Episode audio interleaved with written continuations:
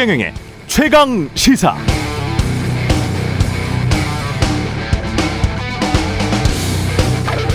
네, 대법관은 누가 돼야 할까요? 또는 누가 돼서는 안 될까요? 대통령과 코드가 맞는 사람 아니면 대통령과 코드가 다른 사람 아니면 정치적으로 완벽히 중립적인 사람.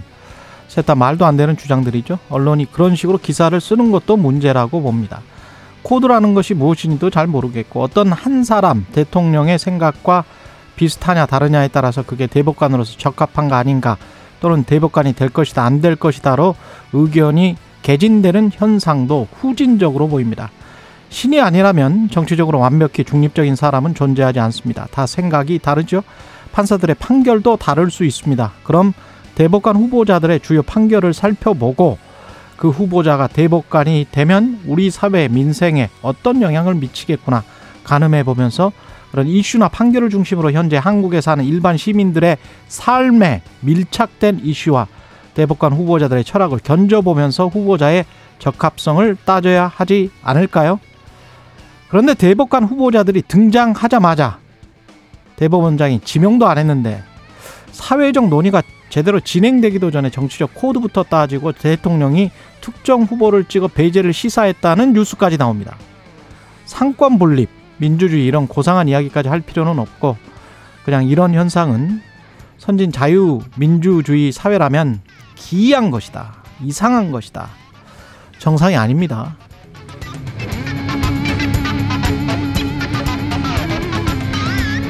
네, 안녕하십니까. 6월 6일 화요일 자유민주주의를 지키기 위해서 목숨을 바쳤던 호국영령의 명복을 빌면서 현충일 세상에 이기 되는 방송 최경련의 최강시사 출발합니다. 저는 KBS 최경련 기자고요.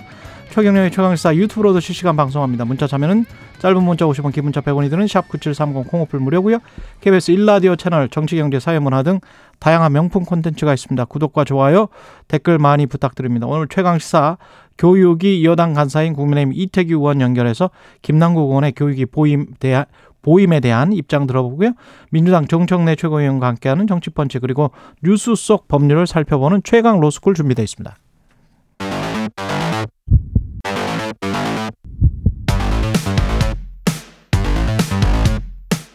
오늘 아침 가장 뜨거운 뉴스 뉴스 언박싱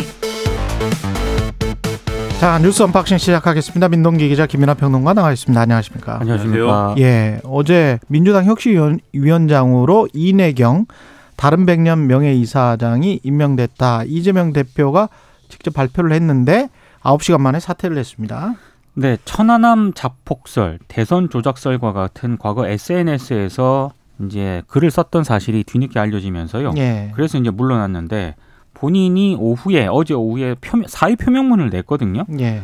본인이 지닌 뭐 판단과 의견이 마녀 사냥식 정쟁의 대상이 된 것에 대해서 매우 유감스럽게 생각을 한다 이렇게 입장을 밝혔고요.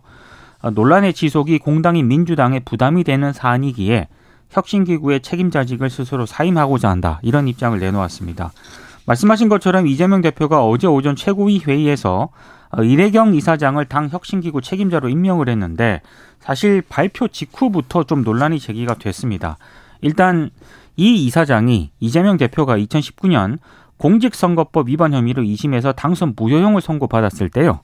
경기도지사 이재명 지키기 범국민대책위원회 구성을 제안했던 인물이기도 하고요. 어. 그리고 뭐 윤석열 대통령을 조폭 집단으로 칭하면서 대통령 퇴진을 또 촉구하기도 했습니다. 이 외에도 코로나19 미국 기원설, 천안함 자폭설, 미 정보기관의 한국 대선 개입설과 같은 확인되지 않은 음모론을 주장을 해서 좀 논란이 제기가 됐는데 논란이 확산이 되니까 당 내에서도 공개적으로 임명을 철회하라 이런 요구가 제기가 됐습니다.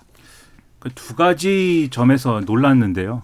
첫 번째로는 이 혁신이 어제 사실 어, 신문에 난 얘기가 혁신위에 전권을 주고 심지어는 뭐 당면 개정까지도 이제 고려하는 내용으로 논의를 하면 그것도 수용할 준비가 돼 있다라는 취지의 그런 당 지도부의 언급이 신문에 많이 나왔습니다. 음. 그래서 아 혁신위에 상당한 권한을 줘서 정말 혁신을 제대로 해보려는 거구나 이런 기대도 잠시 가졌는데 예.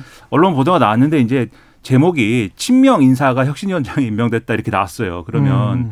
당 대표와 코드가 맞는 인물이 당을 혁신을 한다. 이게 잘 논리적으로는 납득이 안 되지 않습니까? 잘 상상이 안 돼서 그런 부분에서 아 이게 혁신위원장의 직무에 맞는 어떤 코드인 것이냐 요게 첫 번째로 의문이 있었고 두 번째로 그래서 이분이 과연 이제 어떤 의견을 가졌기에 친명 인사라고 언론이 평가를 했느냐를 확인을 해보고자 이제 좀 검색을 했거든요. 이분이 근데 뭐 어, 민들레라는 사이트에 글도 올렸다고 하고 그래서 그 글도 봤는데 뭐 그런 얘기 드립니다. 지금 말씀하신 대로 쭉 이제 음모론에 가까운 그다음에 이제 우크라이나 전쟁은 러시아가 이제 일으켰다기보다는 미국이 유발한 것이고 우크라이나에 지금 이제 젤렌스키 정권은 이른바 이제 친미 정권이 뭐 이런 얘기들 있지 않습니까? 그런 얘기 이제 쓴 거예요. 그러면 제가 볼 때 이런 일련의 얘기들은 일반 시민들이 갖고 있는 상식과 굉장히 동떨어져 있는 것이고 그다음에 이제 민주당에 대한 부정적 이미지들이 있지 않습니까? 예를 들면은 편향적일 것이다. 음모론에 의존할 것이다. 그다음에 뭐 어, 북한에 대해서 온정적일 것이다.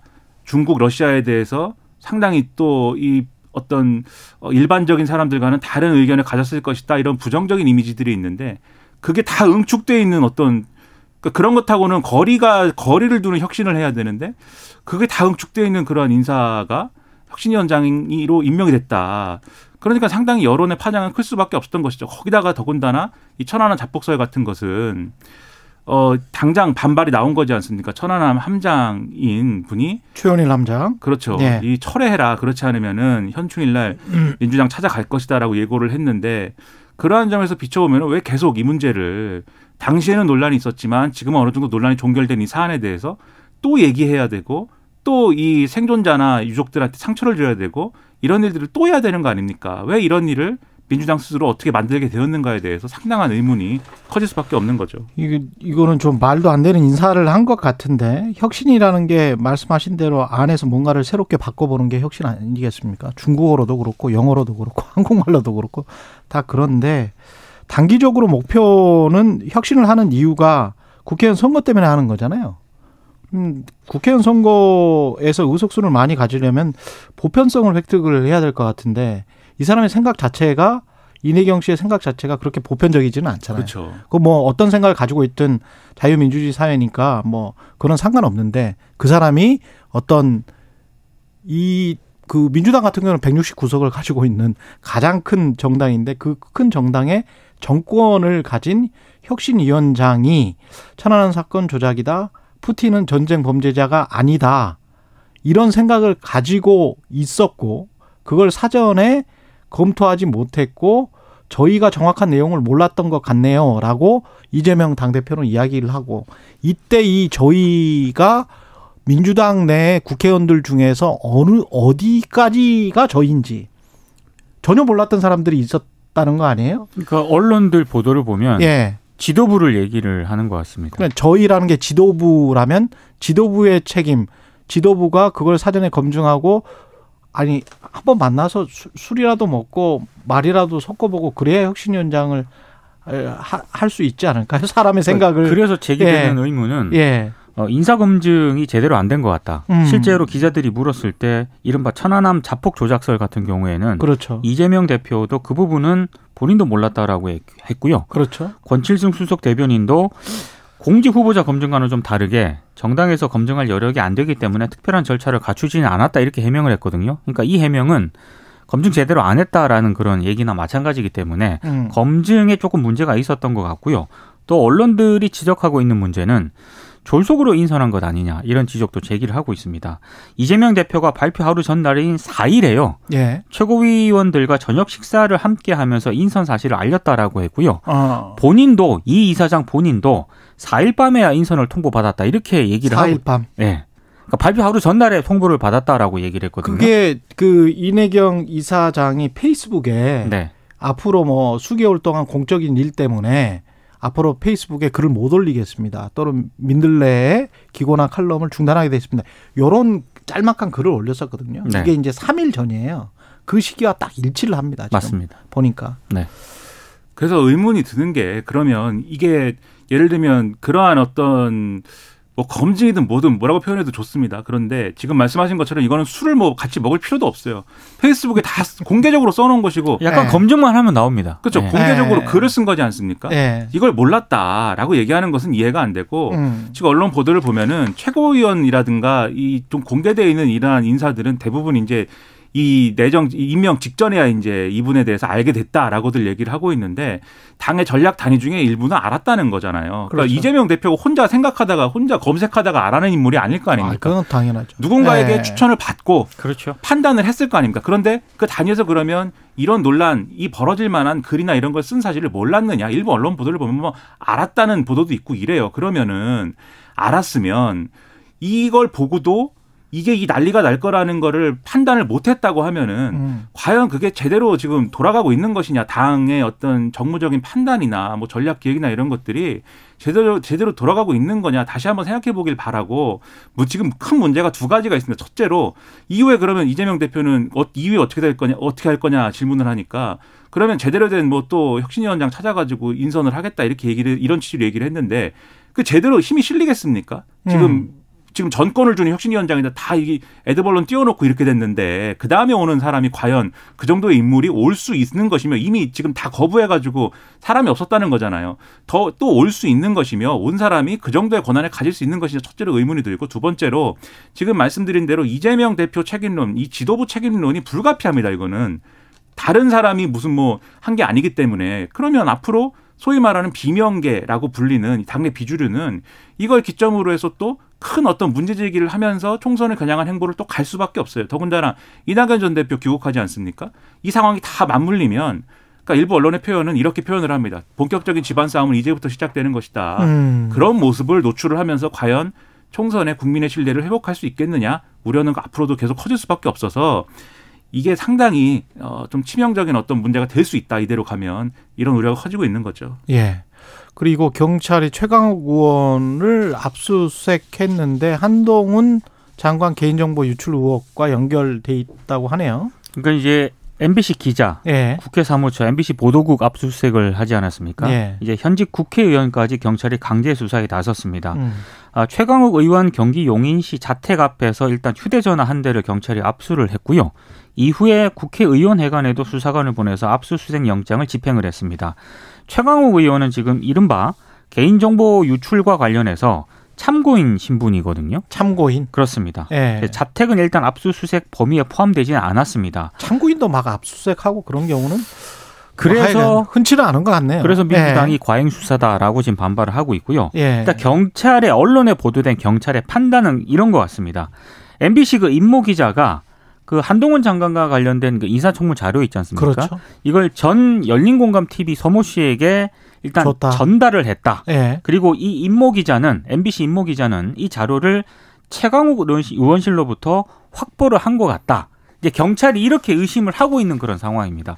이거는 이제 이제 경찰이 판단하고 있는 거니까요. 사실관계는 조금 따져봐야 될 것으로 보이는데. 근데 지난번에도 말씀드렸지만 한국 언론에서 수십 년 동안 그게 불법이었어요. 그러니까 따져봐야 될 게 일단 두 가지가 예, 있는 것 같습니다. 예. 하나는 어, 정말로 어, 경찰의 판단처럼 예. MBC 기자가 최강욱 의원으로부터 그 자료를 어, 입수를 해서 예. 다른 어떤 기자에게 또 전달을 했느냐 이거는 사실관계를 따져봐야 되는 거고요. 예. 또 하나 이제 논, 논란의 제기가 되고 있는 부분은 방금 진행자께서도 말씀을 하신 그 것처럼 2단계. 네. 그러니까 의원이나 국회의 모처로부터 그 인사청문회 자료를 관행적으로 받아왔었거든요. 사실. 받아왔고 모든 기자들이 정치부 기자들이나 탐사보도 기, 기자들은 다 받아왔는데 또 공유도 했습니다. 이게 갑자기 개인정보보호법 위반이라고 한다라고 한다면 그러면 수십 년 동안 기자들 수백 명에서 수천 명은 다 법을 위반하게 그러니까 된 거예요. 국회의원과 기자들이 예. 다 법을 위반한 것일 수도 될 수가 있기 때문에 우려가 되는 점은 그럼 앞으로 인사청문회라든가 그러면 못하네. 후보자 검증도. 검증은 검증 보도도 못하네. 위축이 되는 것 아니냐 예. 이런 우려가 나오고 있고 또 하나는 아니 그럼 국회의원과 많은 기자들이 수사 대상이 될 수 있는데 음, 왜, 왜 MBC와 최강욱 의원이냐 이런 또 문제 지적 왜 MBC와 최강욱 의원이고 왜 이 사건이냐? 한동훈 현직 법무부 장관의 개인 명예훼손으로 이렇게 가는 거냐? 개인 정보, 개인정보보호법 위반. 네. 개인정보보호법. 그런 논란이 제기가 되고 예. 있습니다.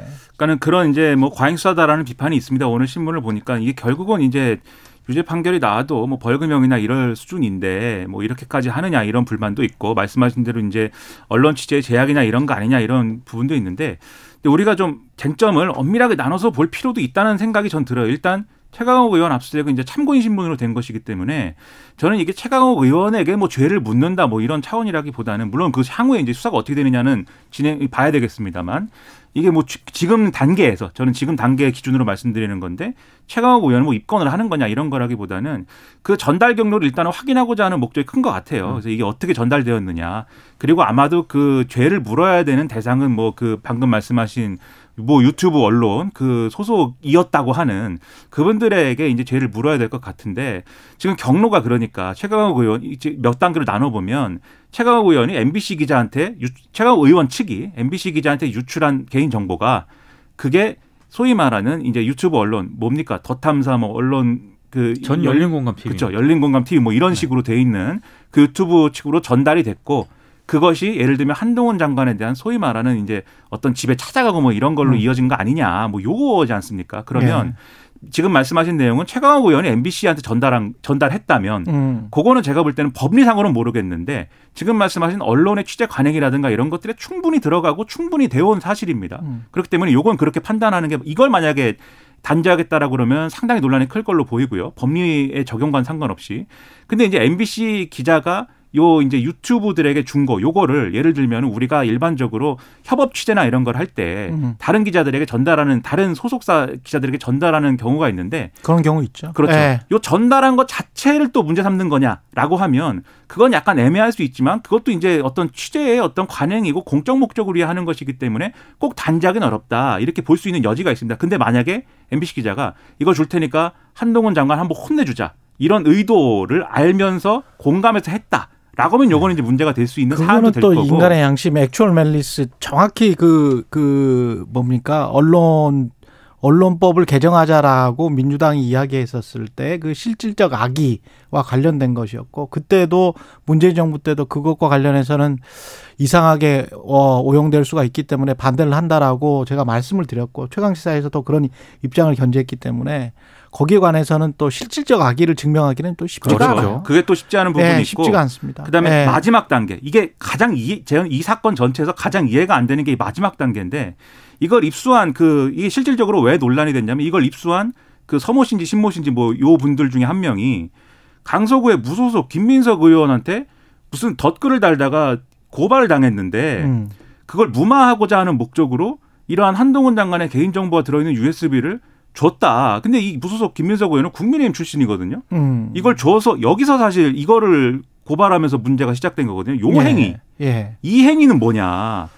이 행위가 사실 개인정보보호법 위반 행위거든요. 그렇죠. 예. 그러니까 요게 사실은 제 1차적인 이 법리 적용 대상인 것인데 근데 그걸 상식적으로 그걸 왜 주냐, 왜 주는지가 이해가 안 되지 않습니까? 이게 앞뒤가. 네. 그건 뭐 수사를 통해서 밝혀지겠죠. 저도 이해가 안 되는 부분. 그렇죠. 그래서 사실은 요게 핵심이다. 근데 요걸 수사하기 위해서 앞에 이어지는 일련의 이 수사 과정이 언론의 취재 관행의 영향, 그다음에 지금 여론의 영향이 어떤 영향을 음. 미칠 거냐에 대해서 좀 엄중하게 봐야 되는데 앞으로 논란이 불가피할 것 같다는 최강욱 의원은요. 네. MBC 기자 모른다라고 얘기를 했고 음. 그 해당 MBC 기자도 음. 그 자료를 넘겨준 거는 부인을 하고 있는 상황입니다. 그러니까 한동훈 장관은 또 내가 고소한 건 아니지 않느냐. 네, 그렇죠. 뭐 경찰이 자율적으로 법치를 행하고 있다. 뭐 이렇게 지금 이상한 사건이에요. 주장을 하고 있는 겁니다. 예, 대통령실이 KBS 수신료 분리 징수를 권고했습니다.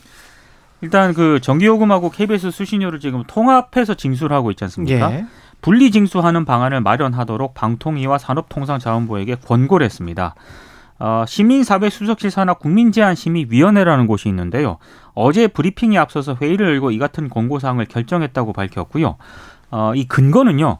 TV 수신료 징수 방식 개선 방안을 주제로 지난 3월 9일부터 한 달간 국민 토론을 진행을 했었는데 이 결과를 근거로 내세우고 있습니다. 이 토론은 국민제한 홈페이지에서 본인 인증 후에 추천, 비추천을 누르거나 댓글로 의견을 제시하는 그런 방식인데 일단 뭐 전체 96.5%가 통합 진수 개선에 찬성을 했다는 게 일단 대통령실의 설명이고요. 예. 게시판 댓글 토론에서는 6만 4천여 건 가운데 3만 8천여 건이 수신료 폐지 그리고 음. 31.5%가 분리 징수에 찬성 의견을 나타냈다고 밝혔습니다. 97%? 네. 예. 다만 이, 이 방식에 대해서요. 지난 4월 전국 언론 노조에서는 이 국민 제한 시스템이 동일인의 중복 응답을 걸러내지 못하고 있다. 그리고 그냥 클릭, 여당이- 클릭을 한 사람이 여러 번 할 수 있다. 그러니까 중복으로 투표가 된다. 중복으로 투표가 된다. 이런 예. 점을 좀 지적을 한 바 있고요. 음. 또 여당이 투표 참여를 독려하고 있는데 이것은 좀 문제가 있다라고 지적을 하면서 여론 조작극이다라고 비판을 하기도 했었습니다.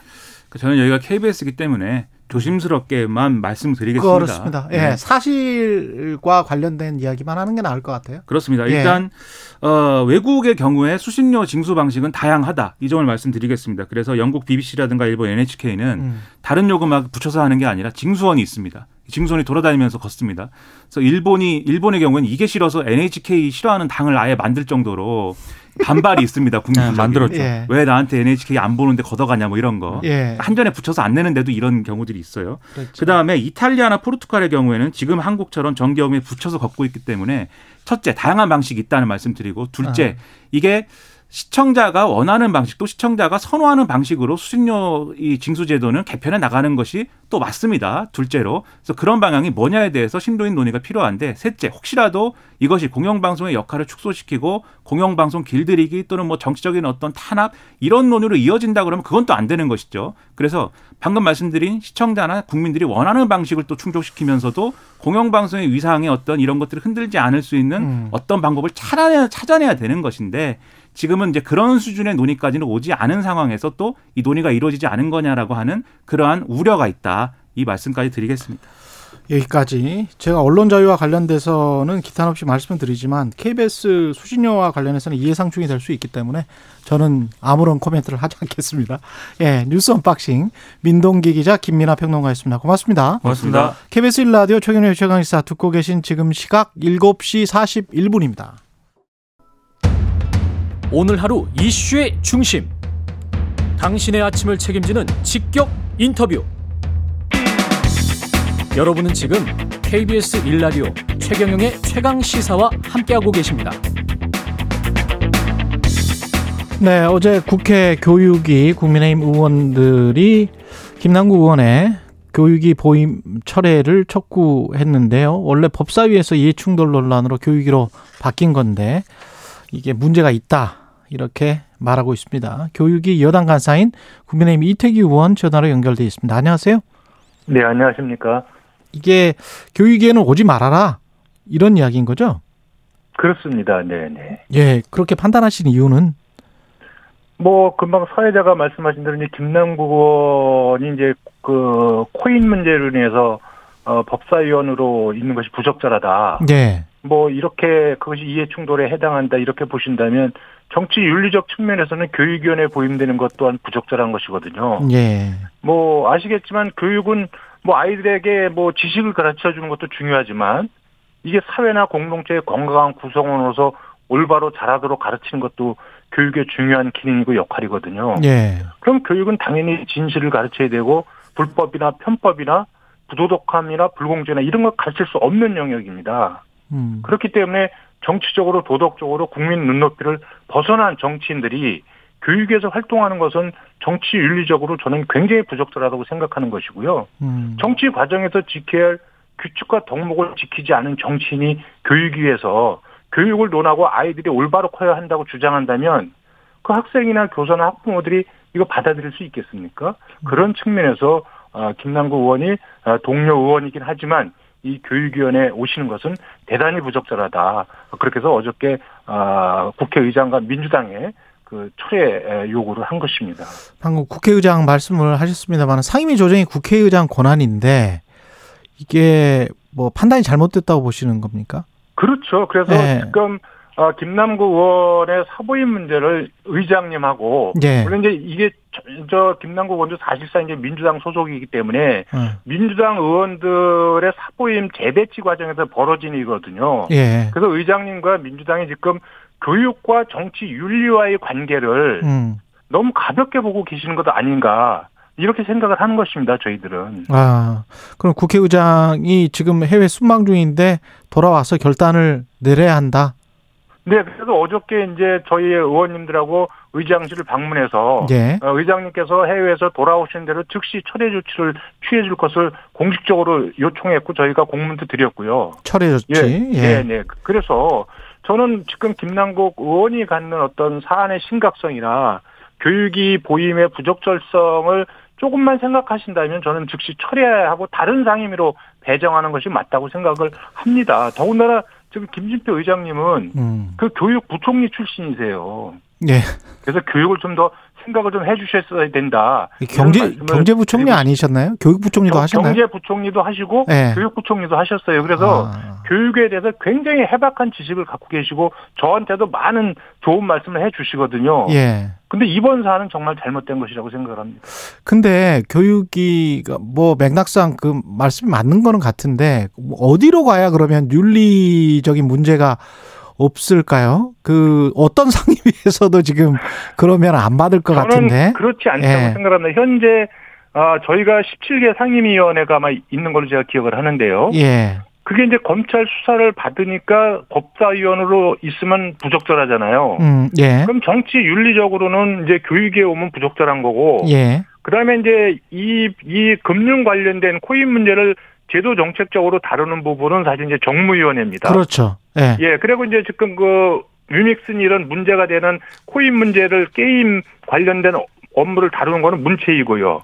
그렇죠. 그러면 적어도 이 법사위나 교육이나 정무위나 문체. 문체를 빼고 다른 상임위로 가면 예. 아무 문제가 저는 없다고 생각을 하고요. 예. 다른 상임위에 꼭 각 상임위마다 무소속 의원을 한 명씩 배정을 해야 된다. 예. 이제까지 그렇게 해왔다고 말씀을 하신다면 음. 다른 상임위에 계신 무소속이나 비교섭 단체 의원 님의 양해를 구해서 예. 예, 그 분이 교육위로 오시고 김남국 의원님은 다른 상임위로 가시는 것이 맞다. 아. 이런 말씀을 좀 드리고 싶어요. 그러니까 그 무소속 의원이 한 명은 있어야 된다라는 거는 이제까지 뭐 관행이었습니까? 아니면은 룰 같은 건가요? 그거는? 아니 그런 룰은 없습니다. 그런 룰은 없어요? 룰은 네. 없기 때문에 굳이 꼭 여기에 무소속 의원을 배정해야 된다는 그런 원칙이나 이런 거- 것이 국회 규칙상으로 정해져 있는 것이 아니기 때문에 예. 그럼 지금 사안이 뭐가 더 중요하냐? 음. 일률적으로 거기 무소속 의원이 없으니까 무소속 의원을 배치해야 되겠다 교육에 예. 이것이 더 중요한 것이냐? 예. 아니면 정치 윤리적으로 문제가 있는 의원이 교육에 배치하면 안 된다고 하는 부분이 더 중요한 것이냐? 음. 이 부분은 지금 김남국 의원의 사안을 국민들이 어떻게 바라보고 지금 국민 국민들이 국민들께서 국회를 어떻게 바라보고 계신지 생각을 한다면 저는 우선순위는 분명하게 정해져 있다고 생각을 합니다. 그리고 그런 측면에서 김남국 의원의 교육이 보인 문제는 저는 훨씬 후순이라고 생각을 합니다. 예. 그 지금 국회 윤리특위 위원이기도 하셨었는데 과거에 지금 네. 윤리특위 안에서 지금 뭐 출석해서 소명한 다음에 뭐 징계 절차를 어, 진행할 거잖아요. 그러면 어떤 네, 네, 결론이 네. 보통 내려집니까? 어떤 결론을 내릴 수 있다고 보세요? 아니 그거는 뭐 제가 저기 예. 예측할 수 없고요. 예. 또 누구도 저기 거기에 대해서 섣부르게 이야기할 음. 수 없다고 생각을 합니다. 예. 다만 이제 지금 김남국 의원 문제를 어떻게 바라보는지에 따라서는 각각의 저기 관점들이 좀 다른 거 아니겠습니까? 예. 그래서 저는 이제 이 문제가 단순히 정치적이나 도덕적 비난으로 끝날 사안인지 아니면 이것이 사법 처리나 아니면 정말 국회 중징계 사안으로 연결될 수 있는 사안인지는 저는 조사 결과가 나와봐야 되는 것이고요. 예. 그렇기 때문에 저는 빨리 김남국 의원께서 진실을 국민 앞에 그리고 국회 윤리특위에 나오셔서 음. 말씀을 하시는 게 중요하다고 생각이 드는데 예. 다만 현재까지 나타난 이 코인 그 투기 사실이나 국회의원이 상임위 활동 중에 이게 공직 수행 중이거든요. 예. 이 여기에서 코인 매매 활동을 했다는 거는 이제 그 공직 수행 중에 사익 추구 활동을 했다는 거 아니겠습니까? 그렇죠. 이, 이 부분은 저는 이제 국민들의 이해를 구하기가 굉장히 어려운 어렵다. 사안인데 예. 지금 여기서 지금 탈당한 이후에 잠적하고 침묵하고 있잖아요. 음. 그러니까 의혹이 더 증폭되고 쌓여가는 것이라고 저는 생각을 하기 때문에 예. 조속히 사실 그대로 말씀을 하시는 게 중요하고 만약에 이 코인 매입이나 매도 과정에서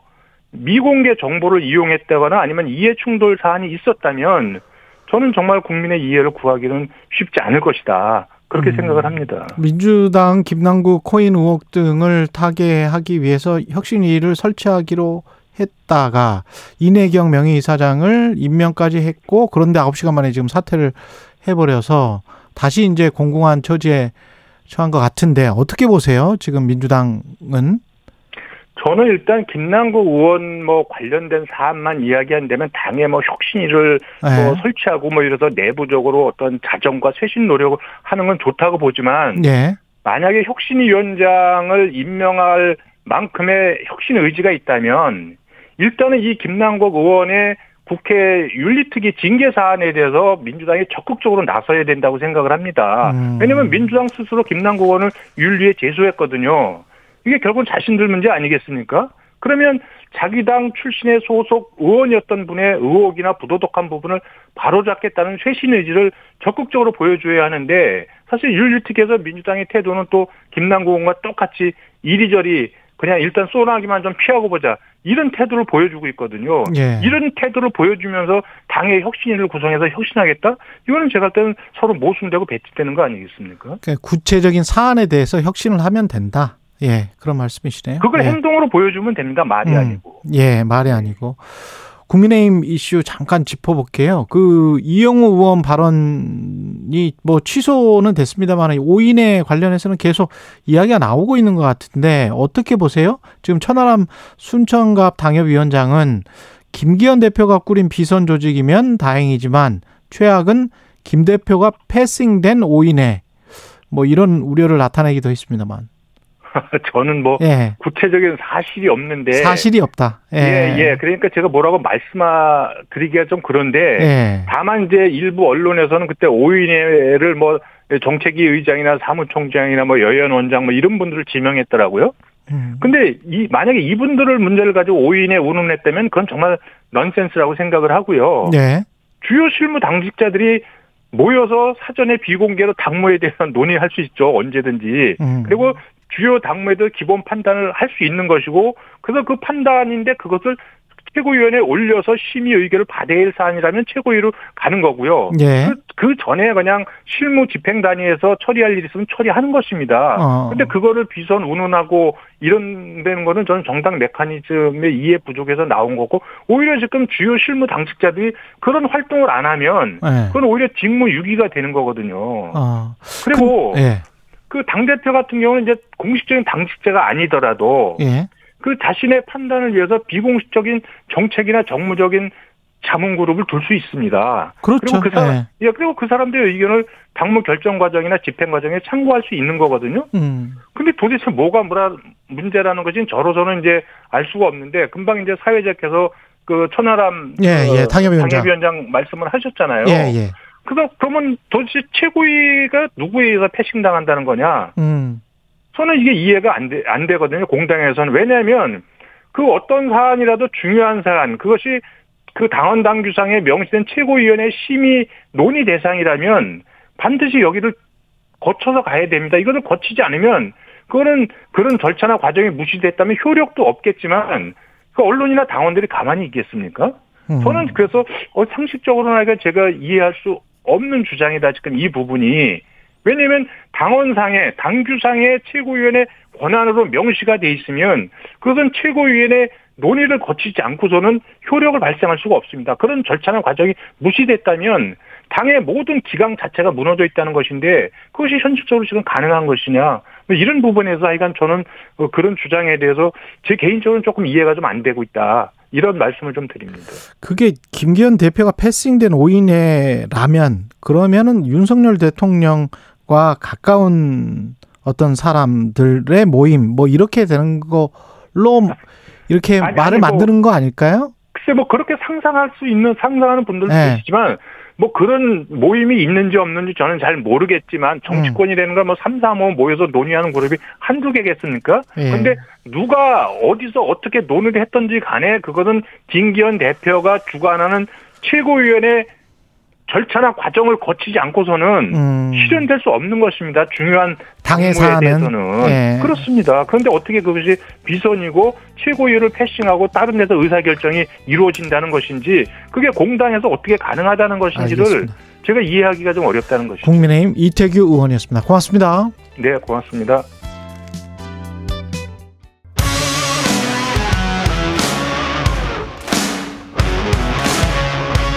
오늘 하루 이슈의 중심 최경영의 최강 시사.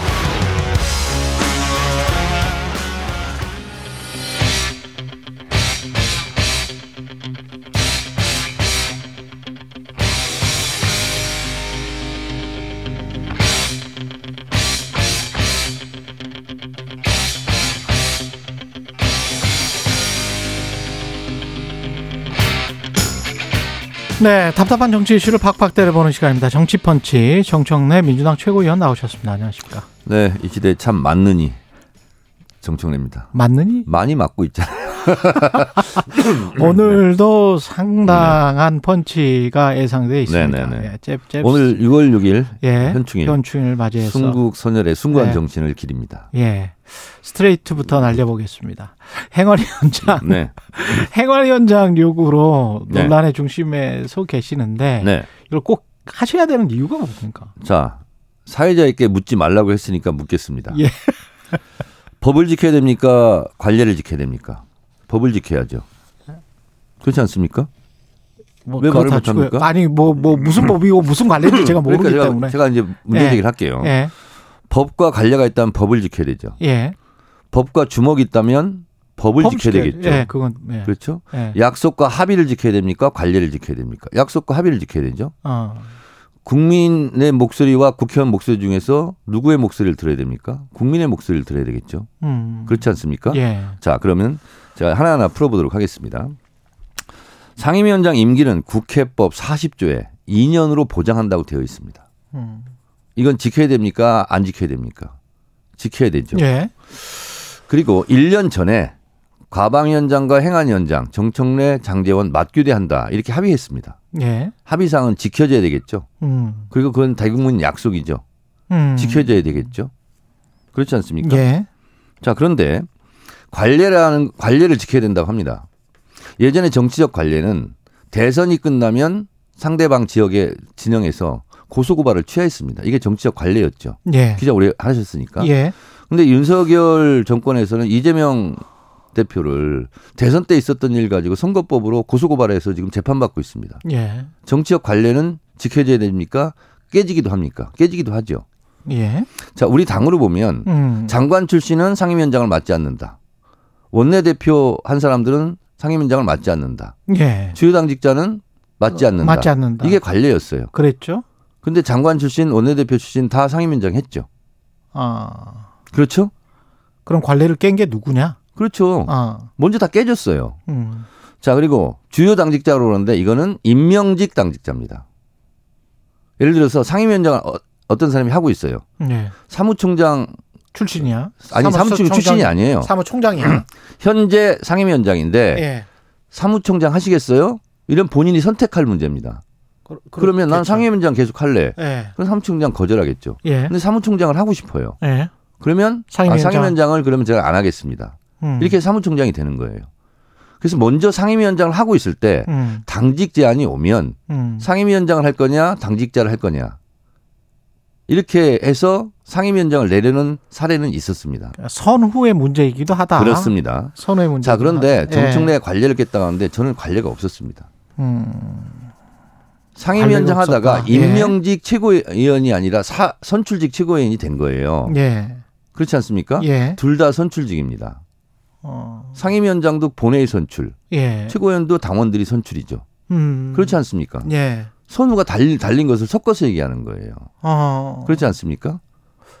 또 하나, 아, 그, 최고위원 하면 어떤 직도 맞지 않았다. 음. 그, 최고위원은 당직이고, 상임위원장은 국회직이죠. 저는 문재인 대통령이 대표할 때 최고위원이었습니다. 그때도. 예. 그때 행안위 간사 문제없이 2년간 했습니다. 어. 선례가 없다는데 그렇게 있었고요. 그리고 최고위원을 하면서 사- 상임위원장 한 것은 선례가 없었지 관례가 있었던 건 아닙니다. 음. 그렇지 않습니까? 지금 말씀하신 거 들어보니까 이제 논리는 그 논리는 네. 제가 이해가 되는데 이해가 되는 게 아니라 예. 코렉트하지 않습니까? 예. 정확하죠. 아, 저 그렇게 자 그리고 하여간 그 정도까지는 자 그리고 예. 언론에서 무슨 보도를 할 때그 예. 편집 방향에 맞게 어. 아 이런 글에 대해서 댓글이 몇 개 달렸다 이렇게 쓰기도 하죠. 그럴 그럴 그. 기사를 예. 튼튼히 하기 위해서. 예. 자 그런데 지금 정청래 행안위원장으로 내정해 주세요. 간곡히 부탁합니다. 네. 당원 청원이 5만 7천 명을 넘었습니다. 당원 청원이 댓글로 치면 5만 7천 개의 댓글이 달린 거예요. 음. 이거 톱 기 사건 아닙니까? 음. 어떤 사안에 대해서? 예. 그리고 이것도 어, 당원 청원 지금 한 중에서 제 기억으로는 최단기간 사나흘 만에 5만 명을 돌파했어요. 그러면 제가 물었죠. 당원의 목소리가 중요합니까? 국회의원의 목소리가 중요합니까? 당의 주인은 당원이죠. 예. 그렇지 않습니까? 그러면 당원의 목소리가 더 중요하다고 저는 생각합니다. 행완 국회의원의 예. 다섯 명의 목소리보다 당원의 음. 오만 명의 목소리가 훨씬 더 중요하지 않겠습니까? 음. 자, 또 하나. 새로운 규칙을 만든다고 그럽니다. 예. 법도 소급 적용 안 되죠. 소급 적용하면 안 되지 않습니까? 음. 법도. 예. 근데 법 밑에 있는 게 당원 당규입니다. 소급 적용하겠다는 거예요. 음. 그 지금 새로운 규칙을 만들어서 1년 전에 약속하고 합의했던 것을 깨겠다는 거예요. 법으로 치면 위헌입니다. 음. 당원으로 쳐도 위 당원이 되는 거죠. 예. 그렇지 않습니까? 그 행안 위의 위원장이 어떤 의미가 있을까요? 정청래 의원님뿐만이 아니고 네. 정청래 의원님은 행안위원장을 지키는 게 내가 맞는 게 자, 그런데 이재명 당 대표의 입술로서 뭐 지키는 것이다. 뭐좀 이런 얘기를 해볼게요. 예. 지금 예. 정청래를 반대하는 목소리만 언론에 보도가 됩니다. 예. 찬성하는 목소리도 절반 이상입니다. 지금. 예. 왜냐 과방위원장을 제가 했지 않습니까? 20년 동안 못했던 방송법을 정청래 과방위원장이 통과시키지 않았냐. 물론 이제 과방위원들하고 힘을 합쳐서 예. 행안위원장을 제일 잘할 사람은 정청래다. 이런 목소리는 보도에 반영이 안 됩니다. 어. 그러니까 반대하는 목소리만 정해. 아무리 역사는 승자의 기록이죠. 음. 그리고 언론도 취사 선택이죠. 정청래를 흔들기 위한 음. 그런 거죠. 자, 행안위원장의 적임자가 누구냐? 그것은 재선이다, 자리 나누고 이런 게 아니라 누가 일을 제일 잘할 것이냐. 이게 기준이 돼야 되지 않습니까? 저는 17대, 19대 때 2년간 행안위 간사를 했어요. 누구보다 잘 알아요. 음. 경찰국 폐지 문제, 경찰 문제, 경찰대 처우개선 문제를 포함해서 예. 그런 것도 있고요. 선관위의 독립성 문제. 그리고 선거 때마다 각 구 선관위 별로 유권 해석이 다 다릅니다. 그러면 어디는 합법, 어디는 불법이 되는 거예요. 음. 이러면 안 되죠. 그래서 이거를 저는 그때부터 주장해요. 중앙에 유권 해석 위원회를 만들어야 된다. 그래서 선의의 피해자를 막아야 된다. 예. 자, 선거 앞두고 항상 있는 게 관권 선거 개입 의혹이잖아요. 지금 음. 지자체별로 선거법을 넘나드는 경계 지점에 있는 행위를 많이 합니다. 이거를 여하이 그러면 차단할 거냐. 이런 문제. 이런 거는요. 다른 의원들은 할 수 없다. 아니 할 수 없다는 게 아니죠. 네. 나 아니면 안 된다는 생각은 절대 안 합니다. 네. 근데 그 문제하고 별개로 음. 이미 이것은 선관 위원 어, 행안 위원장은 음. 상임위원장은 2년간 법으로 보장돼 있는데 네. 왜 정청래만 안 되냐는 거죠. 근데 그, 그, 거기까지는 제가 이해했어요. 자, 그또 행안위, 행안위와 관련해서는 하나만 제가. 말씀드릴게요. 예, 예. 1년 전에 예. 그때 원내대표가 물었어요. 음. 어디 가- 상임위원장 갈 거냐. 음. 저는 사실은 정무위원장을 하고 싶었어요. 근데 음. 누가 와서 정무위원장은 자기가 하고 싶다고. 예. 선배님이 1순위니까 예. 다른 데 하셨으면 좋겠다고. 예. 좋다 그렇게 해라. 그렇게 했어요. 예. 그리고 물었어요. 어디가 제일 어렵고 어디를 음. 제일 안 가고 싶어 하냐 사람들이. 음. 그때 과방이래요. 예. 그래서 그럼 과방에 가, 갈게. 음. 그렇게 얘기한 거예요. 근데 그게 하필이면 맞교대를 하기로 한 거였어요. 음. 근데 다른 상임위 갔으면 맞교대가 없으면 논란도 없어요. 그냥 하는 거예요. 알겠습니다. 이- 그 입장은 충분히 말씀하셨고. 네네. 근데 이- 이거과 관련해서 이제 여기에서 아까도 정치적 타격 이야기를 하셨는데 정청래가 물러나면 다음 타겟팅은 이대 이재명 대표와 지도부 이거 이 발언에 대해서 이제 최재성 전 정무수석은 별나라 논리다, 달나라 논리다 이렇게 이야기했었던 것 같은데 별나라가 아니고 예 달나라 논리다. 그런데 예 별나라 논리도 아니고 달나라 논리도, 논리도 아니고, 아니고 예. 어, 지금의 민주당의 일이에요. 아 민주당이 예. 저는 그렇게 생각하고 예. 물론 그게 동의하지 않는 사람도 있겠죠. 예. 그런데 이번에 좀 이따 얘기하겠지만 음. 혁신 위원장 같은 경우도 또 당에서 바로 반발이 나오지 않습니까? 예. 뭐 여러 가지 이유가 뭐냐면 대선 때 이재명을 지지했다라는 이유도 있는 것 같아요. 음. 그러면 윤석열 지지했던 사람을 혁신 위원장으로 앉혀야 되겠습니까? 음. 그렇잖아요. 예. 저는 이재명을 지지했기 때문에 안 된다. 이게 저는 달나라 논리라고 생각합니다. 근데 이재명을 지지했기 때문에 안 된다 이 논리 그 논리도 있어요. 또 있을 수도 있겠습니다만은 그것보다는 네.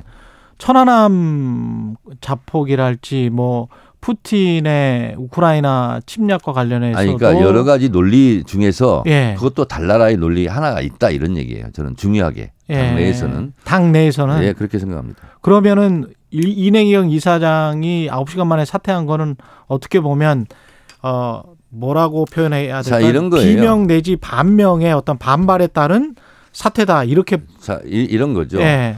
외부에서 공격하는 게 아프겠습니까? 내부에서 공격하는 게 아프겠습니까? 내부에서 공격하는 게 그렇죠. 아프겠죠. 예, 저는 어, 어뭐이 이 문제를 떠나서 예. 이내경 뭐 위원장 문제를 떠나서 음. 모든 사안 중에서 외부의 공격보다 내부의 공격이 더 아픈 거거든요. 음. 어, 그럴 때 사람들이 뭐 그냥 포기도 하고 내려놓기도 하고 그런 거라고 생각을 해요. 예. 이 문제는 좀 이따 얘기를 하시고요. 예. 그래서 제 행안 현장 문제는 음. 박광훈 원내대표가 음. 약속을 못 지킨 거잖아요. 대국민 발표를 했지 않습니까? 행안위원장은 정청래다. 음. 근데 의총에서 관철을 못 시킨 거예요. 예. 제가 약속을 안 지킨 것이 아니라 박광원 원내대표가 대국민 약속을 못 지킨 거잖아요. 못 이행한 거잖아요. 어. 그리고 저는 피해자예요. 예. 그렇지 않습니까? 예. 보통 가해자를 욕하는데 왜 음. 피해자를 욕하죠? 음. 그리고 우리나라 법 체계도요. 예. 헌법, 법률, 명령, 조례, 규칙이 있잖아요. 예. 이건 지켜야 되는 겁니다. 거기에 관례가 포함이 돼 있습니까? 음. 그리고 관례는 수시로 깨져요. 그렇지 않습니까? 음. 그래서 저는 100번 양보했어요. 논리가 달나라 논리인지 별나라 논리인지 음. 정청래가 최고위원 하니까 예. 상임위원장은 안 된다. 이 논리 아닙니까? 그 논리죠. 그? 핵심은 예. 자, 그런데 문제는 예. 윤호중 법사위원장이 중간에 그만뒀죠. 예. 예. 후임 법사위원장 했죠. 예. 그때 제가 상임위원장 아니었습니다. 음. 그때 제가 1순위였습니다. 근데 박광원 원내대표를 시켰어요. 음. 제 자리를 박광원 법사위원장이 차지한 겁니다. 그러면 지금 정청래에게 반대하는 반발하는 의원들은 그때 왜 가만히 있었죠? 음. 정청래는 그때 최고위원이 아니었거든요. 음. 그럼 그건 어떻게 설명하시겠습니까?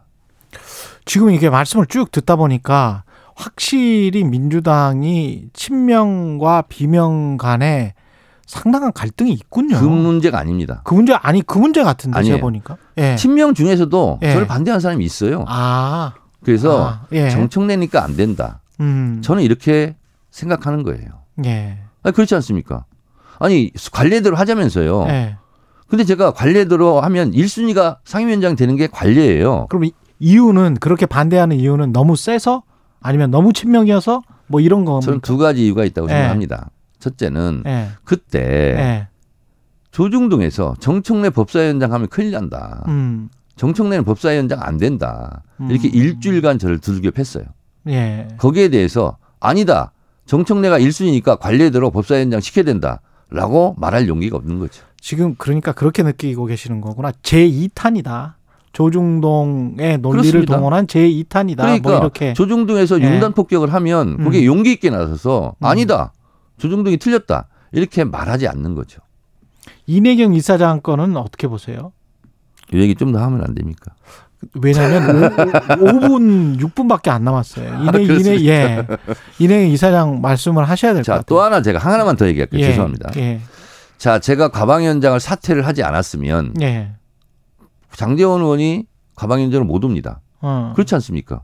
그렇죠, 2년간 임기가 보장돼 있고 그렇죠. 법으로 방법이 없어요. 예, 그- 그래서 저보고 사임서를 내라고 그랬는데 예, 발표하고 나서 예. 미심쩍어서 몇 3, 4일 전에 내려갔는데 안 냈어요, 제가.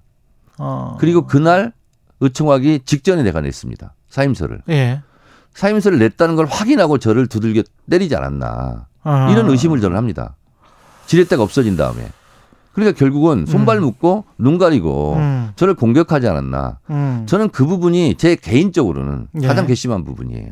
그렇군요. 그리고 국회에서도 음, 그래서 중간에 어떤 게 있었냐면 다른 상임위원회는 그만두고라도 장재원 정청래는 하 1년 전에 합의한 거니까 둘을 동시에 처리하자. 예, 이런 제안이 있었어요. 음, 근데 안 된다는 거예요. 민주당에서 민주당 내정자는 안 되고 음. 국민의힘 내정자만 된다는 거예요. 네. 민주당이 민주당을 반대하고 국민의힘을 찬성한 거예요. 어, 이것도 황당한 거 아닙니까? 그래서 제가 음, 그렇게 방침이 정해지자마자 보좌관한테 사임서 철회서를 내라. 예, 의원까지 갔어요. 의원까 안 받아줘요. 그리고 정청래 사임의 건을 난 사임 안 하겠다는 거 아닙니까? 이제 그 순간에는 예, 안 받아줘요. 그래서 제가 일어서 손을 들고 이의 있습니다라고 얘기했어요. 그랬더니 예. 국회의장이 이의가 있다는데 표결해야지 이렇게 물어요 의사국장한테. 예. 이의가 있다는 게 아니고요. 이렇게 넘어가요. 그래서 국회법 112조 사망을 위반한 겁니다. 이의가 있을 경우 표결하여야 한다라고 규정돼 있어요. 음. 그래서 제가 권한쟁의 또 심판을, 심판을 했죠. 예. 심판을 지금 검토하고 있다. 예, 이런 심판을 겁니다. 검토하고 있다. 네. 예. 예, 이제는 이제 충분히 말씀을 하셨고, 이, 이내경 그 혁신위원장 이슈는 이건 뭐 한 3분밖에, 4분밖에 안 남았는데, 네네.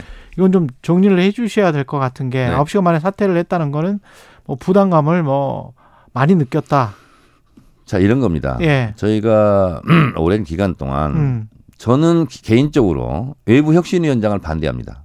예. 성공한 사례가 없습니다. 예. 김상곤 혁신위원장 얘기하는데 지금 어. 생각해 보면 말도 안 되는 것을 결정했었어요. 음. 최고위원을 뽑지 않는다. 네. 그리고 시도당 위원장이 돌아가면서 한다. 어. 지금 생각하면 이거 누가 찬성하겠습니까? 어. 그런 예를 들면 어. 그러한 것들이 나와요. 외부 혁신위원장을 하면 음. 당 사정을 모르기 때문에 좀 나이브한 기- 결론들이. 나온다는 거죠? 예. 지키지 못할 못할 예. 것을 내거나 아니면 예. 하나만한 걸 한거나 음. 그래서 당내 사정을 잘하는 원- 원외 인사가 나는 했으면 좋겠다. 국회의원이 아니고 그리고 아, 혁신위에- 원외 위원장이나 뭐 이런 사람들. 그렇죠. 예. 그리고 어 국회의원은 다 빠졌으면 좋겠다. 왜? 국회의원은 혁신의 대상이지 주체가 아니거든요.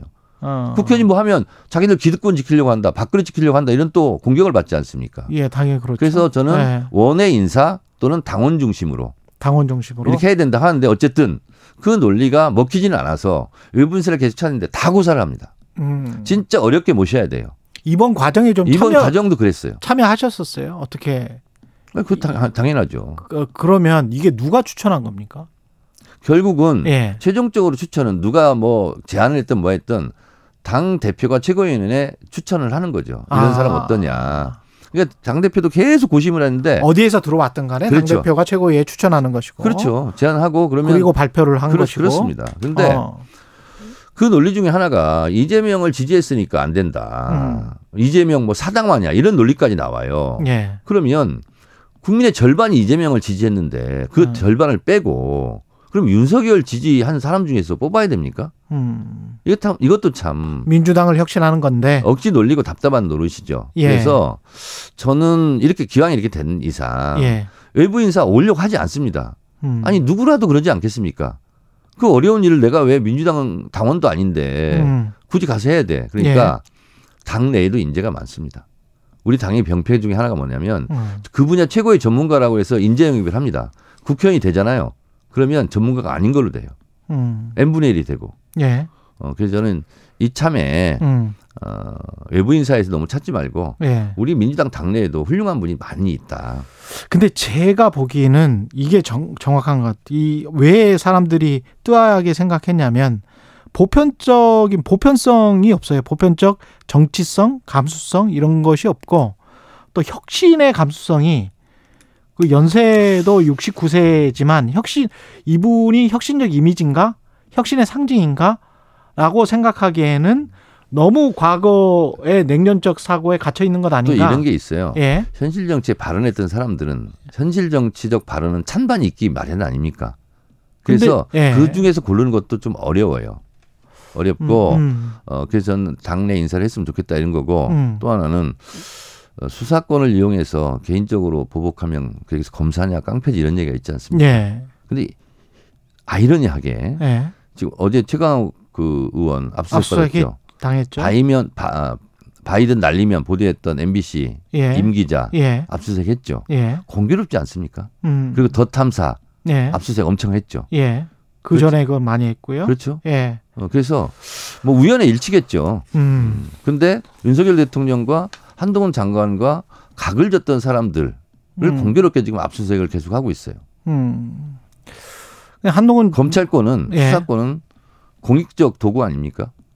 한동훈 장관은 이제 본인이 고소한 건 아니지 않느냐. 가해자가 피해자를 탓하는 게 정상이 아니다. 뭐 이런 식의 뭐 발언. 본인은 그렇게 말씀하시는 것을 예. 뭐 본인은 믿으실지 모르겠는데 음. 국민들 국민들 이 믿겠습니까? 음. 그렇지 않습니까? 그래서 정청래 행안위 원장 예. 이 문제도 예. 이러저런 수사적 논리를 많이 대는데 음. 최고위니까 안 된다. 음. 최고위는 아닐 때 1순위 때도 음. 소안 시켰잖아요. 어떤 거대한 힘 빼기의 그래서 그 구도 안에서 진행되고 있다. 뭐 이런 이- 인간은 말씀이신가요? 감정에 충실한 동물인데 예. 좀더 이성적으로 어. 언행을 하자. 어, 그리고 언론도 예. 계속 이렇게 저를 싫어하고 미워하는 사람들 멘트만 받아서 보도하는데 예. 정청래를 지지하는 사람 멘트도 받아서 아니 균형 있게 좀 보도 좀 해주시라. 균형 있게 또 저희는 하고 있습니다. 오늘 최강 시사는 굉장히 균형 있게 진행된 것 같습니다. 예, 여기까지 듣겠습니다. 정치펀치 정청래 민주당 최고위원이었습니다. 네, 고맙습니다. 고맙습니다. 예. 최경영의 최강 시사는 여러분과 함께합니다. 짧은 문자 50원, 긴 문자 100원이 드는 샵 9730. 어플 콩과 유튜브는 무료로 참여하실 수 있습니다.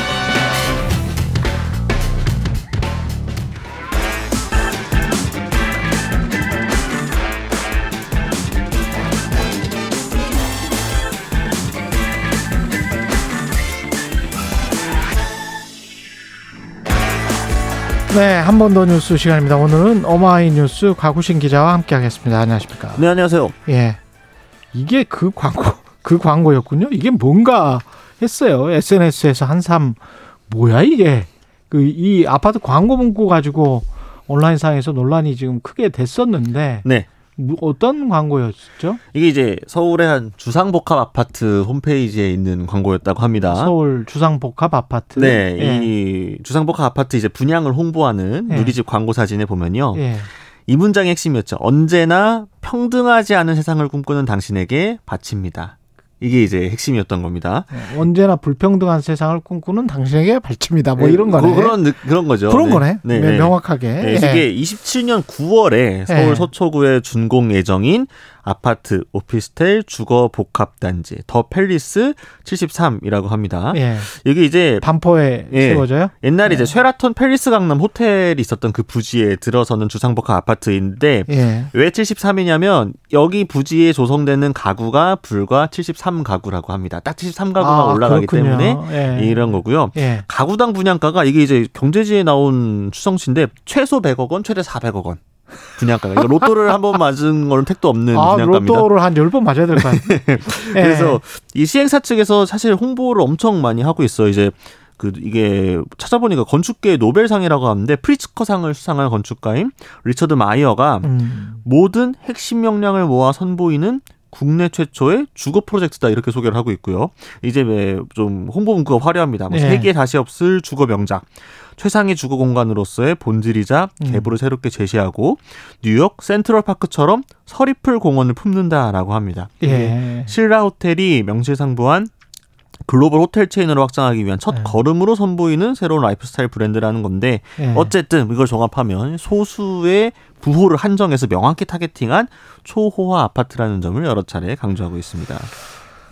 그저 업체의 그 네거티브 마케팅에 좀 이렇게 속아 넘어가는 것 같은 그런 느낌도 들고 뭐 홈페이지에서 그렇게 아주 자극적인 문구를 대서 뭐 화는 나고 뭐 그렇겠지만 이게 글쎄요 그렇게 논란이 되면 뭐 업체에 오히려 좋을 것 같다는 생각도 들기도 하고 많이 예. 나오고 있죠. 네. 예 근데 이 사실 화나죠 누리꾼들은 굉장히 좀 비판적인 여론은 상당했겠습니다. 네, 이게 어쨌든 좀 예. 너무 노골적인 구별짓기다 그렇죠. 예. 이런 지적도 많이 있고요. 불편하다, 박탈감 조성이다. 그렇죠. 너무 좀 천박한 자본주의 아니냐 이런 비판들이 많았고요. 예. 그러면서 막 옛날에 막 일부 고급 아파트를 표방했던 곳에서 발생했던 이제 다른 사례들 뭐 음. 대표적으로 커뮤니티 같이 회자됐던 게 창문 밖에 이불 털지 마라 우리 고급 아파트니까 서민형 아파트로 보이지 않도록 이런 안내가 예전에 이제 경비실 붙었던 이런 것도 막 재소환되면서 창문 밖에 이불 털지 마라. 네, 그런 거 서민 아파트 로 보이니까 네. 고급 아파트니까 우리 홍콩의 고급 아파트도 이불을 널어 놓던데.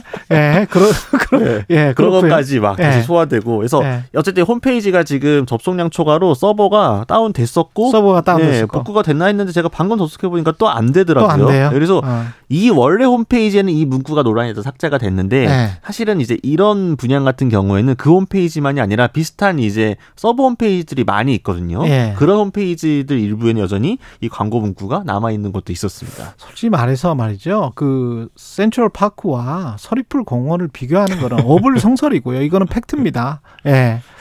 그 사이즈가 너무 말이 안 되고 그렇죠. 네. 비슷한 사이즈로 가려면 북한산 국립공원 정도가 좋습니다. 예, 그래서 그 주변도 좋은 건 많아요. 예, 공기도 훨씬 좋고요. 예, 9381님, 저는 평등한 세상을 꿈꿉니다. 이렇게 말씀을 하셨네요. 이게 사실은 비슷한 사례들이 좀 있- 있었어요, 과거에. 네, 맞습니다. 예. 아마 기억하시는 분들 계실 텐데요. 2001년 이제 롯데캐슬 처음 나왔을 때 광고에서도 당신이 사는 곳이 당신을 말해줍니다. 이런 예. 식으로 이제 이 자극을 했죠. 예. 그리고 2007년 이제 레미안 아파트 광고 때도 이제 여성이 남자친구에게 이제 집을 소개하는 설정이 나오는데 남성이 어, 집이 어디야?라고 묻자 여성이 손가락으로 아파트를 가리키는데 그 화면이 레미안 로고가 딱 나오고 좋은 집에 살아야 연인을 데려올 자격이 있다는 걸로 이렇게 뭐 이렇게 이런 암시하는 듯한. 예, 그런 맥락을 깔아낸 거 아니냐 네. 이런 비판들도 꽤 있었습니다.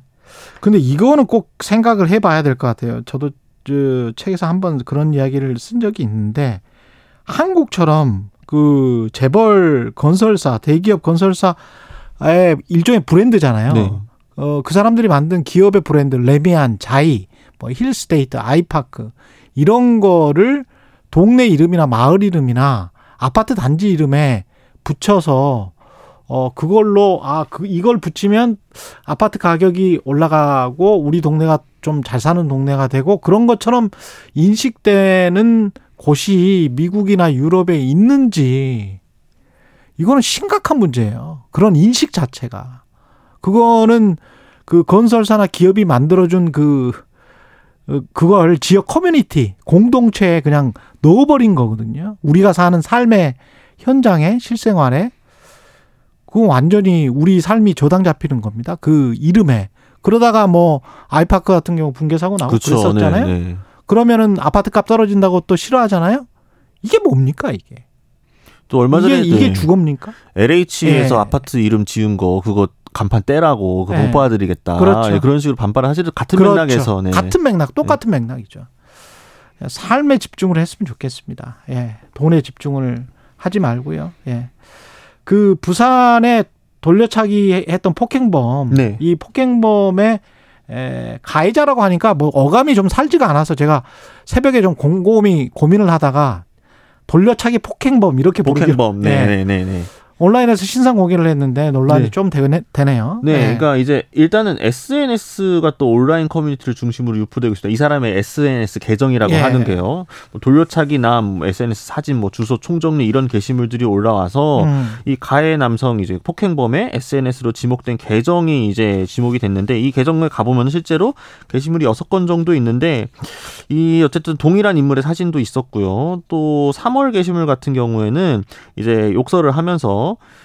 이런 사람들에게 세상에서 제일 잔인하고 무섭다는 걸 말로만이 아니라 행동으로 각인시켜주고 싶어졌다 뭐 이런 식의 말이 적혀 있어서 예. 사실은 그런 어떤 성향이 미리 암시되었던 거 아니냐 SNS 게시물에 아. 이런 이야기도 좀 나오고 있습니다. 또 일부 게시물에는 A 씨를 비난하는 음. 댓글이 또 많이 달려 있기도 하고요.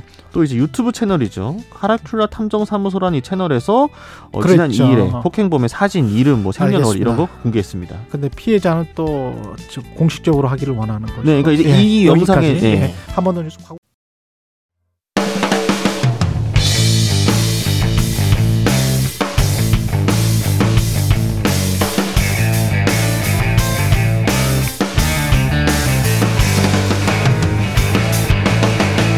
최경영의 최강 시사.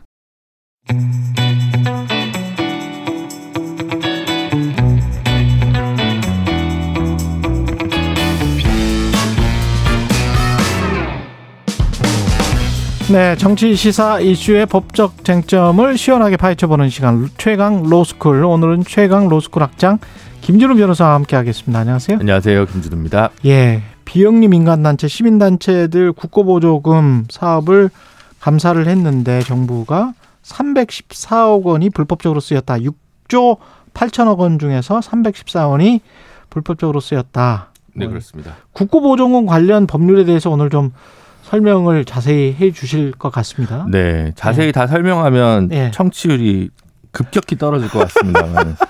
일단은 돈 얘기니까 예. 민감하게 여기시는 예. 납세자들이 많지 않습니까? 그렇죠. 보조금 이제 국가 보조금이라고 얘기하면 예. 지금 한 100조가 넘습니다. 우리나라 예산이 이제 600조가 넘는데 600조 중에 100조가 네. 보조금이에요. 네, 보조금인데 예. 그러면 아니 시민단체 이렇게 보조금을 많이 줘? 그 그건 아, 그럴, 아니고 그럴 리는 없고. 그럴 리는 없고 네. 국가가 안 하는 건 다 보조금으로 처리한다고 보시면 돼요. 국가가 안 하는 거는 다 보조금이다. 지자체가 해도 보조금이고 아 그렇습니까? 공공기관이 해도 아, 보조금이고 이제 네. 이런 거죠. 군인복지기금이다. 공무원 연금, 뭐 예금자 보험, 아 연금 기금 전부 다 보조금이군요. 산업재 보상보험, 아니, 공단으로 막 돈이 가잖아요. 네. 그러면 공, 국가 정부 중앙 정부가 안 하는 부분인데 국가가 해야 되는 일을 이제 그 게 많겠다. 예, 그게 네. 훨씬 많죠. 그 다음에 뭐, 그 다음에 기업의 R&D 보조금. 네, 그런 것도 다 들어가겠죠. 그거 뭐한 20도 정도 되잖아요. 그래서 이제 네. 그 2019년 자료를 제가 보니까 네. 이게 이제 한국재정정보원이라서 나온 보고서인데 네. 국가보조금 중에 59.2%는 사회복지 분야다. 아, 사회복지 분야. 기초연금, 의료급여, 생계급여, 아동수당 음. 이런 것들이 있다는 거죠. 그러니까 예. 뭐 100조 나오면 예. 그거는 일단 머릿속에서 시민단체랑 직접적으로 관련이 있다고 관련. 보기에는 좀 어렵다. 어렵다. 예, 그렇게 좀 보시면 될 것 같고요. 예. 시민단체는 그러면 얼마를 주는 겁니까? 근데 그것도 예. 이제 그러면 이제 이제 이제 쓰- 지금 쓰는 정부가 어제 발표한 게 이제 비영리 민간 단체에 지급한 정부 보조금이다. 3년간 3년간 한게 6조 8천억이다. 6조 8천억은 아 아니요. 그게 좀 약간씩 좀 다른데요. 달라요? 예. 예. 예를 들어 숫자가? 7년간 31조를 썼다. 7년간 31조. 어, 7년간 31조를 썼다. 15, 35 하면은 5조가 조금 안 예, 되고요. 5조가 5조 1년에. 예, 요 최근에 이제 5조가 넘었다는 거고. 예. 근데 그게 이제 직접 보조한 게 있고 매칭 펀드가 있다. 뭐 이렇게 또 아, 나와요. 어떤 사업을 하면은 우리도 되고 그다음에 뭐, 뭐 민간에서도 되고. 네, 지자체에서 되고. 예. 그리고 이제 그게 세세한 내역을 갖다 오, 갖고 오지 않았기 때문에 예. 정부 브리핑 자료에서 예. 이걸 또 어디까지 봐야 되냐. 제가 그래서 뭘 하나 뽑아왔는데 뭘 뽑아왔어요? 야. 이게 2019년 예. 행안부 자료거든요. 예. 행안부 홈페이지에 2019년 거 10월 거까지밖에 없어서 아. 여기 요 전체 그러네요. 액수는 제가 한 건데 요 예. 밑에 표는 그대로입니다. 그러면, 예. 그럼 행안부 기준으로 2019년에 한 830억 됐다는 건데 830억. 제일 큰 게 240억이 청사시설 관리 등 위탁이에요. 이게 뭐지? 이렇게 봤더니 예. 어, 20몇 개 청의 어린이집. 어린이집. 어, 어린이집. 행안부 예. 안에 그러면 공무원들이 혜- 혜택 보는 거 아니에요? 뭐 하여튼 어린이집인데 예. 이거 어린이집도 민간이 운영할 거 아닙니까? 아 그렇구나. 네. 예. 그리고 여기 보시면 풍수해 보험. 이게 소상공인이나 농, 농, 농어촌 이렇게 계시는 분들. 요거 180억. 이런 것까지 돼 있거든요. 그게 이제 행안부 사업 중에 민간 보조. 그래서 800, 830억 중에 이렇게 따져 보면 한 60%가 뭐 이상한 이상하다기보다는 이상한 건 아니죠. 예, 이상하다기보다는 하여간 공무원들과 직접적으로 관련 있는 사업에 그냥 여기 전직 대통령 및 유족 예우도 있어요. 아 그리고 승강기 안전 관리 개선 이게 뭔가 했더니 승강기 안전 공단에 지원하는 금액이더라고요. 그래서 이게 민간 그렇구나. 보조라고 하는 게 여기 830억 중에 70억 정도인데요. 그러니까 음. 이제 민간 단체 보조금이라는 게 이제 어디서부터 어디까지를 지금 정부에서 얘기를 했는지 잘 모르겠는 그 거예요. 범위를 모르겠다. 네, 사회복지법인에 간 것도 있을 거고 예. 구나 시에서 운영하는 각종 센터가 있습니다. 뭐 아동인권센터, 어, 그렇죠. 외국인 주민센터, 예. 그게 다 수탁법인이거든요. 예. 그럼 조례로 만든 다음에 뭐 음. 재단법인이나 사단법인 아니면 대학 산학협력단에 이걸 위탁을 준단 말입니다. 예. 이것까지 다 이제 민간 단체가 받는 보조금이라고 할 수 있거든요. 예. 그러니까 순수하게 원래 고유의 단체가 하는 활동을 위한 보조금이랑 예. 국가가 해야 되는 걸 민간에 위탁한 보조금이 뒤섞여 가지고 돼 있는 거라서 이 부분 관련해 가지고 진짜 액수를 불리면 어디까지 불어나고 줄면 어디까지 주든지 제가 예단하기는 어렵지만 그 요양기관에 가령 국가가 보조금 주는 것도 다 여기에 들어갑니까? 그러니까 지금 정부가 그래서 무엇을 기준으로 어. 정부가 이제 대통령실에서 발표한 것은 재단이나 협회 뭐 이런 비영리 민간 단체에 간 걸 전부 다 집계했다라고만 얘기를 했거든요. 예. 그러니까 이제 어디서부터 어디까지인지를 제가 좀 알기가, 알기가 힘드네요. 예, 좀 어려운 부분이 범위 있습니다. 네. 액수가 정부가 명확하게 밝히지 않으면 네. 그 범위에 관해서 그래서 이제 어쨌든 보조금이라는 표현 속에서 음. 그냥 시민단체가 만들어졌는데 거기 음. 활동을 지원하는 금액인가 보다라고 생각하시면 그것은 좀 아니고. 아니고. 근데 오. 그런 공모형 사업이 있습니다. 공무원 사업이 예, 있다. 너희가 하고 싶은 거 얘기 써봐. 예. 그래서 심사하면 적절하게 우리가 지원해 줄게. 이런 사업이 없는 것은 아닙니다. 그럼 기부금을 받을 수 있는 단체는 법적으로 규정돼 있지 않아요? 어떤 요건이 있어야 될 거 아니에요? 아 기부금은 이 보조금이랑 또 다르죠. 아 기부금은 보조금이랑 다른구나. 네. 아, 그러니까 보조금에서 이제 기본적으로는 대부분 이제 공모 절차인 거죠. 어쨌든 예, 간에 예. 뭐 특정한 국가가 하는 사무를 위탁하는 것이든 음. 아니면 그 단체가 고유로 자신의 목적 사업을 하기 위한 것인데 이제 뭔가 공모 사업에 응모를 하는 음. 것이든 음. 그건 좀 다른데요. 어쨌든 대통령실 발표하는 보면 이제 어 본인들이 보기에 최근 3년간 예, 순수 국고 보조금을 9.9조 그렇죠. 정도로 보고 예, 그 중에서 6조 8천억 정도 규모의 사업에 대해서 감사를 했다는 거예요. 감사를 했다. 6,158개 사업 12,133개 단체를 감사했다는 거고요. 그중에- 대통령실 예. 발표입니다. 예, 그 중에 이제 1 조 1천억 사업 정도에서 예. 그 사업 규모겠죠. 그래서 음. 1,865건, 그러니까 6,158건 중에서 1,865건에서는 뭔가 문제가 발생했다. 그래서 자기네가 이제 감사한 대상의 전체 사업 규모는 6조 8천억이었는데 그 중에 문제가 된 금액은 314억이다. 314억이다. 이게 그러니까 314억은 큰 금액이고요. 예. 6조 8천억에서 314억이면 큰 아, 금액이라고 하기는 걔는 조금, 조금 그렇고 비율이. 네 비율적으로는 그렇고 예. 어쨌든 문제가 있는 것은 맞다 맞다. 맞다 근데 예. 이제 이걸 좀 너무 100조부터 막 기사들이 막 쏟아져 나오니까 아, 너무 100조를 이렇게 잘못 쓰고 있단 말이야. 뭐 네, 이렇게. 네, 그렇게 생각하시면 조금 그거는 말도 안 되는 네, 이야기다. 그렇습니다. 예. 그럼 이렇게 잘못 쓰고 있는 이유가 회계를 뭐 잘못하다 한 거나 이런 게 아니고 실제로 뭐 횡령이나 뭐 이런 거를 한 거예요. 지금 314억 중에서는 아, 뭐 그런 부분들이 좀 있죠. 좀 그러니까, 있다. 예, 좀 아. 있고 그다음에 이제 늘 이제 발생하는 게 예. 뭐 조금 올리는 경우가 있습니다. 뭐 강사료를 뭐 음. 등급별로 줘야 되는데 조금 더 준다든가 예. 뭔가 회식비로 좀 쓴다든가 아. 뭐 그러면 곤란하겠죠. 그렇죠. 당연히 환수해야 되고요. 예. 문제가 되는 것이고 예. 이게 아마 문재인 정부 때도 2019년인가 한번 전수조사를 했던 것으로 기억하는데 예. 이제 워낙 이제 이제는 단체가 많다 보니까 음. 원래는 각 부처가 이제 모두 이거를 항상 받습니다. 음. 그러니까 보조금 시스템에 다 입력을 해야 돼요. 보조금의 경우에 그러네. 보조금 시스템에 입력을 하고요. 아니 그러면 그 국고 보조금에 네. 지금 검찰청에서 받았던 뭐 특수 수사 활동비 이런 것도 국고 보조금이에요? 아니요, 그거는 검찰이 하는 국가가 하는 거잖아요. 국가가 하는 예, 거니까 예, 예. 그거는 상관없고. 예, 예, 어. 그건 아니고요. 네. 예. 그러니까 이제 그 보조금 그냥 하고 순수하게 세금이구나. 그리고 기재부에서도 그걸 다시 검수하는 평가단이 있고 예. 그렇긴 한데 이제 워낙 단체 수가 많고 이제 사업 규모가 많아지다 보니까 어. 이제 매번 꼼꼼히 다 전수 조사를 못 하는 거죠. 어. 그러니까 좀 상시적인 그 점검 시스템이 좀 필요한데 예. 어쨌든 지금 보조금 시스템은 그 담당 회계 담당자들이 입력이 힘들다고 할 정도로 꼼꼼하게 돼 있다고 합니다. 그럼 보조금은 국민 세금을 받는 것이고 네. 기부금 같은 경우는 시민들이나 뭐 뜻 있는 사람들에게 또는 기업들에게 기부금을 받아서 그렇죠. 그걸 가지고 이제 시민 단체가 이 운영을 하는 거잖아요. 그렇습니다. 네. 근데 그 기부금을 받을 수 있는 단체도 법적으로는 뭐 규정이 분명히 돼 있을 거고. 아 그렇습니다. 네. 예. 그러니까 기부금은 이제 그러니까 엄밀히 얘기하면 기부금이 예. 시민단체 혜택을 주는 것이냐 음. 간접적으로 주죠.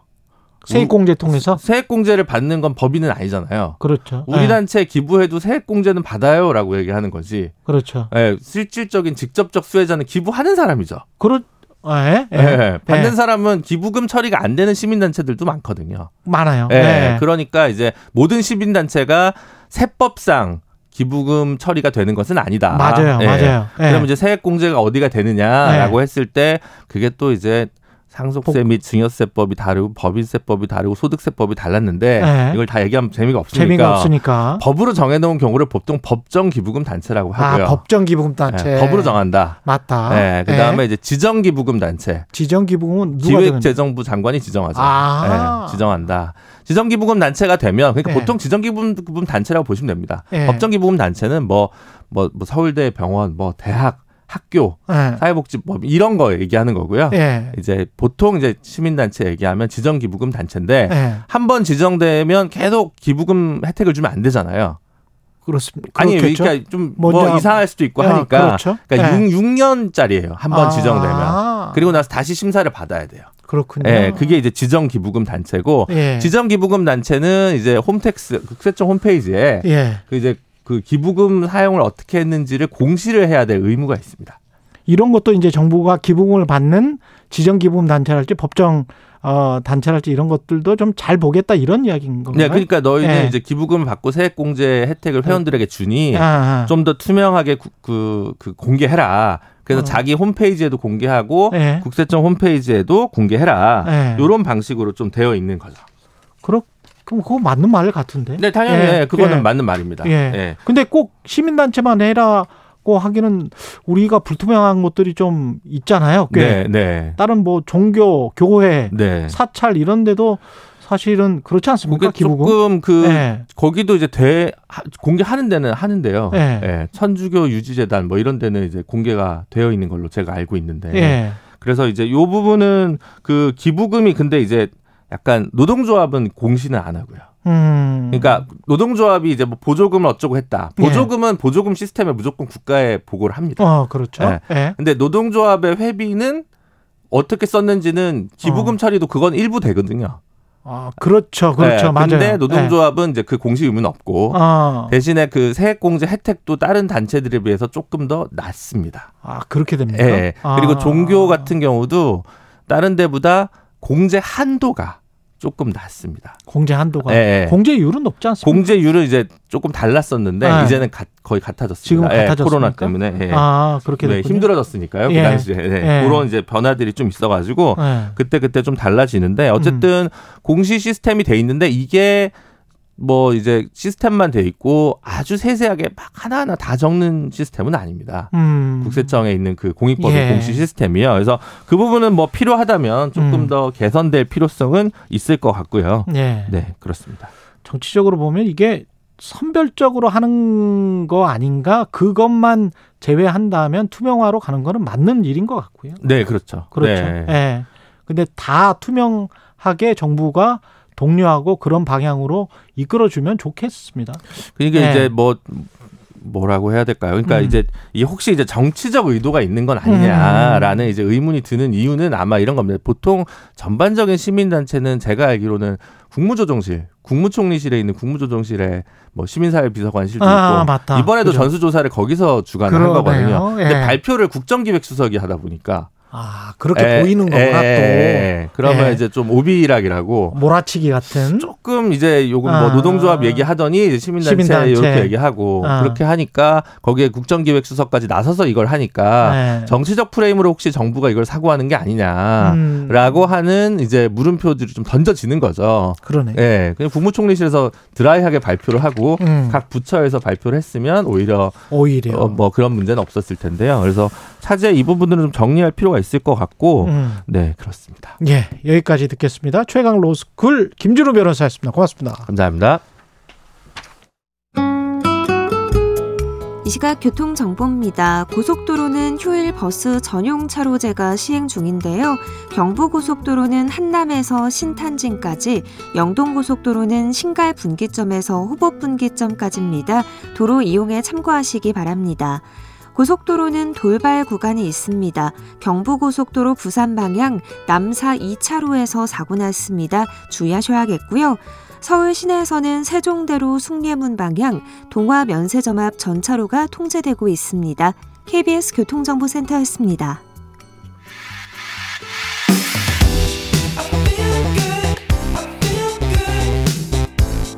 세상에 이익이 되는 방송 최경영의 최강 시사 네, 우크라이나가 대공세를 개시했다는 러시아 국방부 주장에 대해서 우크라이나 군 당국은 가짜 뉴스다 이렇게 일축을 했는데요. 우크라이나 전쟁부터 우리나라를 둘러싼 국방 이슈까지 김용대 전 의원과 이야기 나눠보겠습니다. 안녕하세요. 네, 안녕하세요. 예. 그리고 이상하네요. 러시아가 먼저 침략을 했는데 음. 지금은 우크라이나가 대공세를 개시했다라고 러시아 국방부가 주장을 하고 예. 우크라이나 군 당국은 그거 가짜 뉴스야 이렇게 뭔가 바뀐 것 같아요. 예. 그러니까 공수가 역전됐다. 네. 주도권이 우크라이나 쪽으로 다소 넘어간 것 같아요. 어. 예, 여기에는 몇 가지 이유가 있는데 네. 초기에 그 우크라이나 동부 전선에서 러시아가 우세했던 세 가지 요소. 네. 병력의 우세, 어. 제공권의 우세, 예. 그다음에 군수 지원, 물류 체계의 유리함. 그러네요. 이세 예. 가지 비교 우위가 사라졌습니다. 어. 반면에 우크라이나는 어, 나토식 그 훈련과 장비와 나토식 기준에 의한 장비의 보급 어. 이것으로 인해 가지고 어 1년 전과는 몰라보게 달라졌고요. 그렇군요. 거기에다가 이제 최신 그 위성 영상 정보라든가 예. 어, 스타링크 위성을 통한 통신 체계 야, 이런 걸. 어. 통해 가지고 지식과 정보에서 음. 어 우- 러시아를 이제 압도하기 시작했고요. 예. 세 번째는 하이브리드 전쟁 즉 예. 그 러시아 내에서 의용군이라든가 예. 또는 뭐 러시아 자유군단 같은 투항한 러시아 군인들이 음. 이제는 우크라이나 편에 쓴다든지 이런 식으로 해가지고 그 러시아 내부의 비정규전, 게릴라전을 병행할 수 있는 능력을 확보했다. 예. 그러니까 정규전, 비정규전을 같이 배합한다. 예. 이걸 하이브리드라 그럽니다. 그런데 이런 것들이 점차로 러시아에는 불리하고 우크라이나는 유리한 방향으로 이렇게 바뀐 건데 음. 이 대공세에 대해서는 어, 러시아와 우크라이나가 각기 다른 얘기를 하고 있습니다. 뉴욕 타임즈에서 예.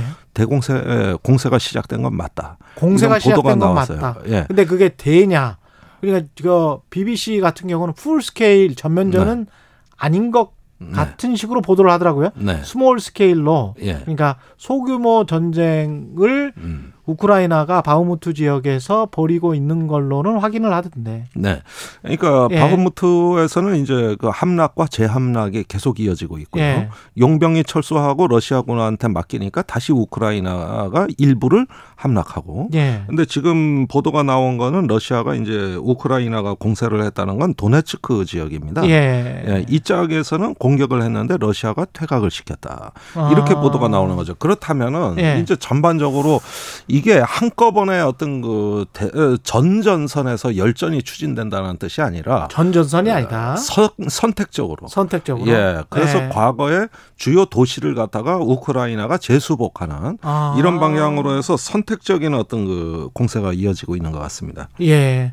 지금 저 CNN 보도 같은 경우 보면 네. 우크라이나가 러시아 내부의 공작원이나 동조자들을 침투시켜 가지고 예. 그 공작원들이 드론 음, 공격을 러시아에게 네. 했다. 네. 이거는 맞는 말입니까? 예, 크렘린궁에 대한 드론 공격이 있었습니다. 예. 이걸 이제 러시아는 즉각 배후가 우크라이나라 그랬고 그랬죠. 우크라이나는 시인도 부인도 못하는 상황인데 아. 이게 지금 전체적으로 보면은 어, 러시아의 반 푸틴 세력과 연결된 우크라이나의 어떤 어 저기 선별적인 공격 음. 이런 형태로 인식이 되거든요. 예. 그런데 사실은 이 전쟁의 진짜 비밀은 아직 전혀 드러나지 않았습니다. 진짜 비밀. 예, 진짜 비밀은 예를 들면 이런 게 있습니다. 그 어, 우크라이나 지역에서 러시아 병사 시신이 발견됐어요. 심하게 훼손이 됐는데 어. 이걸 안면 복원 내지 안면 인식 기술로 어. 어그저 병사의 신원을 알아냅니다. 예. 그런 다음에 러시아 정부보다 먼저 음. 우크라이나가 그 가족이나 친지의 전사 사실을 알려줍니다. 오. 여기에 최첨단 안면 인식 기술이 들어가는 거거든요. 예. 이런 그 특수 작전은 절대 브리핑 안 합니다. 완전 비밀로 하는데 예. 그 러시아의 내부 망에 침투해서 음. 거기서 정서와 심리의 어, 연결점을 찾아가는 거예요. 아, 전쟁할 필요 있겠어. 뭐 이런 식으로. 그렇죠. 예. 그러니까 이게 새로운 유형의 제 5세대 전쟁이 출현했다고 하는 건데 예. 이런 비밀들은 지금까지 브리핑을 한 적이 없어요. 그러니까 지금 러시아의 침투 이런 부분들을 생각한다면은 전쟁 초기에 넷플릭스나 그 유튜브나 인스타그램, 페이스북이 예. 러시아에서 빨리 철수했던 게 큰 실수였죠. 어. 눌러 앉아서 예. 그 새로운 정보를 그러네요. 계속 러시아 시민들에게 제공했었어야 되는데 그러면 완전히 교란이 됐겠네, 러시아는. 그러면 전쟁이 이렇게 안 어려워졌다는 게 예. 미국의 진보 단체들 주장이거든요. 왜 되네. 철수했냐? 아. 예, 그래 러시아 다루기가 더 힘들어졌다. 푸틴의 프로파간다가 너무 세니까. 그렇죠. 거기는 완전히 예. 이제 또 폐쇄가 돼 버리니까. 그래서 오- 러시아 예. 시민들한테 외부 정보 유입이 더 중요하다. 이래서 전쟁을 관리했어야 된다 그러는데 우- 우크라이나에 우리도 진짜 참조해야 되겠네, 이런 것들은. 예, 우리가 예. 북한을 관리하는데 반드시 참고해야 될 사항입니다. 예. 예, 단절하고 제재할수록 더 관리하기가 어려워진다는 교훈이죠. 예. 그런데 이번에 우크라이나 경우에는 IT 아미 그 미하일 페- 페로도프 부총리가 이끄는 그 IT 의 용군이 음. 그 아까 말씀드린 안면 인식 기술을 사용하고 있어요. 아. 어, 그래서 러시아 내부망에 침투하고 있죠. 네. 야, IT 기술이 이렇게 본격적으로 전쟁에 이용 활용되는군요. 그러니까 이번에 그 예. 우크라이나가 음. 어, IT 강국이 그 침략을 받았다는 게 다른 예. 전쟁과 매우 비교되는 측면이 그러면. 예. 어떻게 보세요? 이 전쟁의 양상이 약간 우크라이나에 유리하게 전개되면서 네. 뭔가 정전이나 휴전이나 이쪽으로 갈수 있습니까? 아니면 퇴각을 하고 음. 글쎄 러시아가 그렇게 어떻게 됐으면 좋겠는데 예, 예, 그런데 어, 러시아가 만약에 능력이 된다면은 음. 이런 어떤 그 우크라이나 동부에서의 수세를 만회하기 위한 다른 전략적 카드가 있을 겁니다. 예. 예컨대 벨라루스에서 폴란드를 위협한다든가. 어, 최근에 벨라루스에 전술 핵 무기를 새로 배치했거든요. 그랬죠. 예, 그래서 모든 무기가 우크라이나로 들어오는 그 요, 요충지가 폴란드니까 예. 여기서 차단한다. 이렇게 하면 전쟁 양상이 완전히 바뀌거든요. 그러니까 지금 아. 벨라루스에 엄청난 러시아 병력하고 핵무기가 갔는데 근데 그렇게 되면 확전이 되는 거 아니에요? 이걸 이제 미국이 막으려고 어 우크라이나 동부 전선을 주요 전쟁터로 삼고 거기서 러시아를 차단하겠다. 음. 근데 이 차단이 러시아가 현재 돼 있습니다. 그래가지고 외부로 지금 전쟁을 확전시킬 역량이 러시아가 안 되는데 예. 만일에 어떤 다른 방식에 의해서 예. 예컨대 어떤 게릴라전 양상이라든가 또는 정체를 밝히지 않고 순항 미사일을 폴란드로 쏜다든가 아. 예, 그런 사례가 실제로 작년 11월에 있었습니다. 그래요? 예, 거기서 정체불명의 그 순항 미사일이 폴란드 도시로 떨어 져 가지고 예, 그때 사상자도 발생했었고 그렇군요. 예, 이런 것들을 이제 미국은 우크라이나의 오발 사건이라 그러지만 우크라이나는 음. 지금까지 부인하고 있거든요. 아직도 진상이 안 밝혀진 거예요. 그러니까 다른 류의 어떤 전쟁의 변수를 촉발시킴으로써 예. 이 동부 지역에서의 러시아의 그 약세 내지는 수세를 음. 어떤 완화 완화할 수 있는 다른 전략적 카드를 검토한다. 음. 이런 부분이 이제 서방이 예의주시하는 측면이죠. 아, 그렇군요. 예. 화건하기는 우크라이나 전쟁은 화건하기는 좀 이른 거군요. 아직 아직까지는. 그렇습니다. 이건 예. 어느 일방에서 우세하다고 해서 전체적으로 우세하다고도 말할 수 없고 음. 또 어떤 국가가 유리해진다고 해서 유럽 전체 정세가 그러면은 유리해지는 것이냐 예. 이것도 알수 없고 그런 면에서 아주 복잡게 전쟁이다. 음. 예. 그리고 초계기 갈등 같은 경우는 이렇게 봉합을 하면 예. 누가 유리하고 뭐 어떻게 되는 겁니까? 앞으로 양상은? 그러니까 이 부분이 예. 한일 간의 그 초계기 갈등의 봉합이 좀 우려되는 점은 이겁니다. 예. 원래 이 초계기 갈등은 일본 초계기가 우리 구축함에 저공 비행한 그렇죠. 건 팩트예요. 예. 예, 그것도 한 번이 아니라 네 번씩. 네 번. 예, 예. 포항 앞바다, 제주도 남방 어. 계속 돌아가면서 스토커처럼 따라붙었어요. 음. 그래가지고 계속 위협을 해왔고 심지어는 50m, 70m 저공 비행을 하는데 이건 거의 적대 행위거든요. 이게 2018년, 2019년에 벌어진 일입니다. 그럼 그런 식으로 이렇게 일- 그 봉합이다라고 해버리면 군 사기에도 문제가 있는 겁니까? 우리 군? 그러니까 그때 해군이 예. 굉장히 격분해서 계속 이렇게 위협을 당하면 우리가 자위권을 행사해야 될 거 아니냐. 어떻게 예. 이렇게 일방적이냐. 이러고 예. 고의적이다. 그래서 만든 게 당시 국방부에서 승인한 대응 지침입니다. 음. 요거는 두 번을 경고 사격 경고 방송을 해라. 경고 접근하지 해라. 마라. 예. 접근하면 두 번은 방송으로 해라. 예. 세 번째는 예. 어, 이 레이더를 조사해라. 레이더를 조사해라. 예, 그래서 경고해라 이거죠. 예. 계속 경고하는 거예요. 그 레이더라는 건 공격용 레이더. 사격 통제. 사격 통제. 이제 겨누는 예. 거죠. 그런데 겨누는 거죠. 예. 예. 그런데 한 번도 실행이 안 됐어요. 한 번도 실행된 적은 없고. 실행된 적이 없어요. 그러니까 아. 우리가 구태여 그런 대응 지침이 있다는 거를 이렇게 밝혀내면서 어. 우리가 그때 무리하게 대응했다고 이야기하는 건 우리 내부의 자중 질환이지. 그렇죠. 일본이 항의한 것도 아니에요. 그런데 결국은 일본은 계속 그런 주장을 하고 있었고. 일본은 그냥 저 한국 정부가 조사했다. 거짓말했다. 예. 사실 그것도 하루면 진상 규명 끝나요. 음. 서로 군사 기밀 까면 돼요. 음. 일본은 주파수 대역에 레코딩된 그 그렇겠지. 데이터를 까고 그렇죠. 우리는 사격 통제 레이더 로그온하고 작동 기록 까고 그렇죠. 이렇게 하면 전문가들은 하루면은 딱 끝나요. 어. 근데 4년을 끌었는데 지금도 그건 못 갑니다. 왜냐? 아. 상대방한테 군사 기밀을 넘길 수 없다는 거예요. 특히 그렇군요. 일본은 예. 자기네 주파수 대역이 드러나기 때문에 비행기 기록은 깔 수가 없고 음. 한국만 레이더 기록을 공개해라는 거예요. 그건 뭐야 또? 그러니까 이게 진상 예. 규명이 될수 없는 요구를 해오니까 아. 그래서 4년을 끈 건데 예. 지금에 와가지고 음. 이 부분이 이제 그 진상 규명은 그냥 넘어가고 우리의 대응 지침만 철회하면서 더 이상 묻지 않고 봉합해 놓는다. 예. 그러니까 문제 해결이 아니라 봉합입니다. 그렇게 요게. 봉합해서 우리한테 좋은 거 있습니까? 아니 우리는 원래 예. 대응 지침이 있다고 그랬지만 실행 안 했던 지침이고 음. 그건 우리 해군의 자존심과 음. 그 군인의 어떤 그 저기 자존감이 있기 때문에 이 정도 자위권은 우리가 누구라도 위협하면 가져야 된다 음. 하는 지극히 정상적인 예. 그 지침이에요. 예. 그나마도 자제했던 거고요. 예. 그런데 일본하고 관계 개선한다 그러면서 비밀로 유지하던 그 지침을 공개해가지고 굳이 우리가 죄진 것처럼 음. 해가지고 이제 우리가 스스로 철회하는 것으로 아 이게 뭡니까? 아 그냥 넘어가면 될 일 아닙니까? 음. 네. 알겠습니다. 여기까지 듣겠습니다. 네. 김종대 전 의원이었습니다. 고맙습니다. 감사합니다. 6월 6일 화요일 KBS 1라디오 최경영의 최강시사였습니다. 고맙습니다.